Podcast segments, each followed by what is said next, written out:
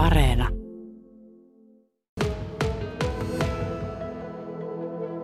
Keski-Pohjanmaan kamariorkesterin intendentti Marjukka Puutio. Minkälainen etappi tämä 50 vuotta on kamariorkesterille? No onhan tämä aivan loistava, että orkesteri on, on tämän saavuttanut tämän, tämän iän. Että itse asiassa ää, meillä on mukana muutamia soittajia, jotka on ollut lähes tämän koko ajan orkesterissa mukana, joka on ollut nyt todella mielenkiintoista sitten myöskin jututtaa heitä, että mitä kaikkea näiden vuosien varrelle on, mitä on sattunut ja tapahtunut. Pitkä taivalhan se on. Miten se silloin syntyi aika? Se syntyi itse asiassa vähän poikkeuksellisesti, jos ajattelee Suomen kaupungin orkestereita. Eli se syntyi sitä myötä, että Juha Kangas muutti Kokkolaan kotikonnuille. Hän on Kaustiselta kotoisin.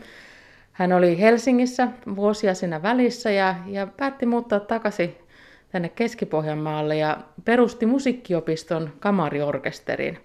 Hän muutti viuluopettajaksi silloiseen Keski-Pohjanmaan musiikkiopistoon nykyiseen konservatorioon. Ja, ja tuota, siitä se lähti sitten liikkeelle ää, oppilasorkesterina. Ja tämä on se, se aika epätavallinen aloitus, lähtökohta kaupungin orkesterille. Yleensähän nämä syntyy nämä orkesterit niin, että kaupunki päättää perustaa kulttuurilaitoksen ja sitten laitetaan vakanssit auki ja, ja siitä syntyy orkesteri. Mutta tämä on tämmöinen syntynyt eri lähtökohdista tämä orkesteri ja ammatillistunut sitten vuonna 1989. Että toki siinä tosiaan pitkä taivaali jo ennen sitä ammatillistumista, mutta me lasketaan se meidän syntyvuodeksi, se 72.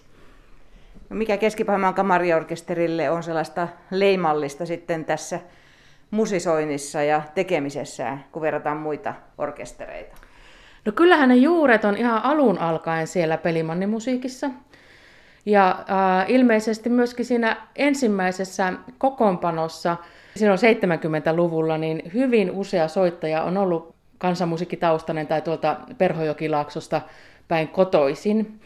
Eli kokkolalaiset on ollut siinä vaiheessa vähemmistössä. Itse asiassa Pulakan Lauri, meidän pitkäaikainen soolosellisti ja 73 vuonna orkesteriin, 10-vuotiaana tullut soittaja, kertoi, että hän ja hänen veljensä olivat ensimmäisiä kokkolalaisia soittajia. Että kyllä se siellä pelimannimusiikissa on se, se perintö ja, ja se varmasti jollakin tavalla kuuluu edelleenkin.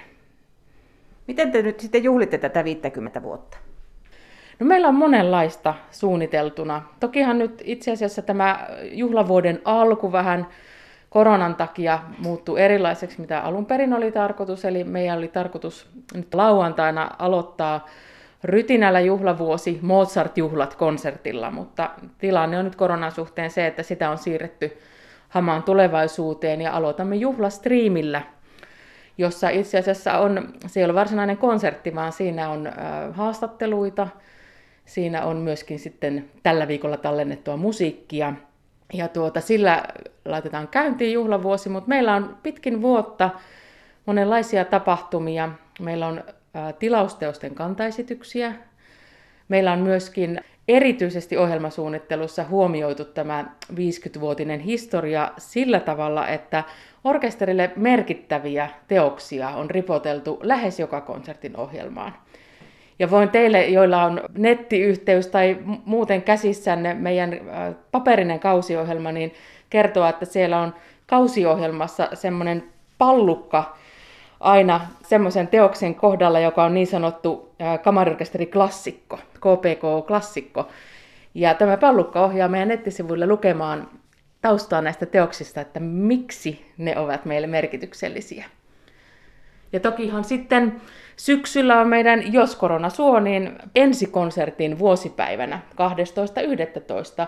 Juha Kankaan johtama juhlakonsertti, jolloin tosiaankin on sitten kulunut 50 vuotta tasan siitä ensimmäisestä musiikkiopiston kamariorkesterin konsertista.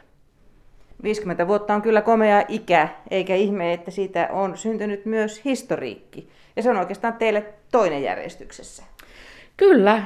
Nyt olemme juuri julkaisemassa tuon lauantain juhlastriimin myötä Juurevan Soinin mestarit Keski-Pohjanmaan kamariorkesteri 50 vuotta kirjan. Ja se on ikään kuin jatkoa tuolle 2002 julkaistulle Pelimannien perilliset orkesterin 30-vuotisopukselle.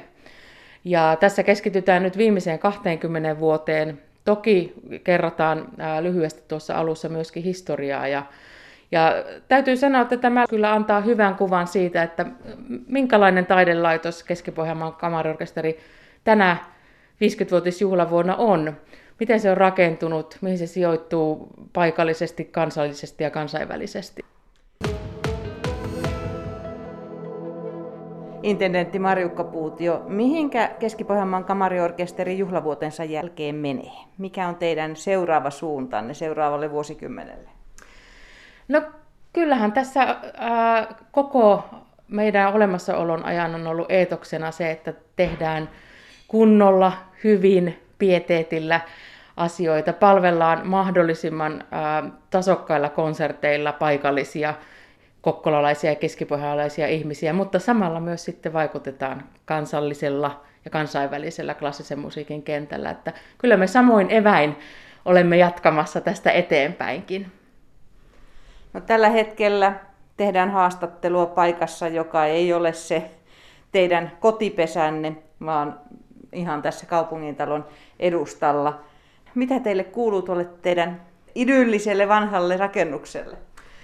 Joo, tänään tosiaan tehdään tätä haastattelua tässä Kalahallilla, eli tämä juhlavuosi alkaa sillä lailla poikkeuksellisissa merkeissä, että orkesteri itse asiassa toimii tällä hetkellä kolmessa eri toimipisteessä Kokkolan kaupungissa, eli tuo Kokkolan raatihuone, jossa orkesteri on pitänyt kotiaan harjoitussalia ja toimistoa vuodesta 1989, eli siitä ammatillistumisesta saakka, niin on, on sen verran huonokuntoinen, että siellä aloitettiin nyt pikaisesti toimistotilojen kautta remontti, eli, eli orkesterin toimisto muutti Kalahallille väliaikaisesti pois remontin edestä ja ja tuota, orkesteri kyllä yrittää harjoitella vielä siellä yläkerrassa ja, ja tuota, toivottavasti pystyy tämän kevään siellä toimimaan remontin kanssa yhtä aikaa, mutta sittenhän me ollaan sen lisäksi tuolla Snellman salilla.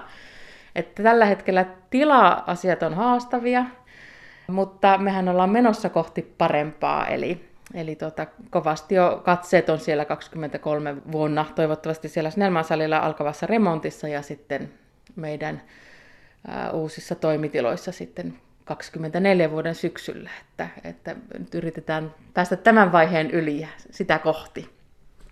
Teillä onkin tässä ensinnä korona ja sitten kaikki rempat päälle, niin, niin eikö tule turnausväsymystä jo? No kyllä täytyy sanoa, että, että tämä korona vaikuttaa niin orkesteriin ja ilman muuta yleisöön, kun konsertteja ei päästä livenä soittamaan, mutta myös täällä orkesterin toimistossa hyvin hyvin äh, paljon työllistävästi. Eli nythän meillä on tammikuun osalta konsertit peruttu ja, ja tuota, tämä siirtorumpa ja ruljanssi taas käynnissä. Että tokihan tässä on, täytyy sanoa, että on haastavat olosuhteet, mutta se, että päätös on siitä Snellman salin äh, remontoimisesta tehty, niin se antaa kyllä boostia ja uskoa siihen, että mennään, mennään kohti omia toimitiloja ja vähän ehkä helpompia aikoja.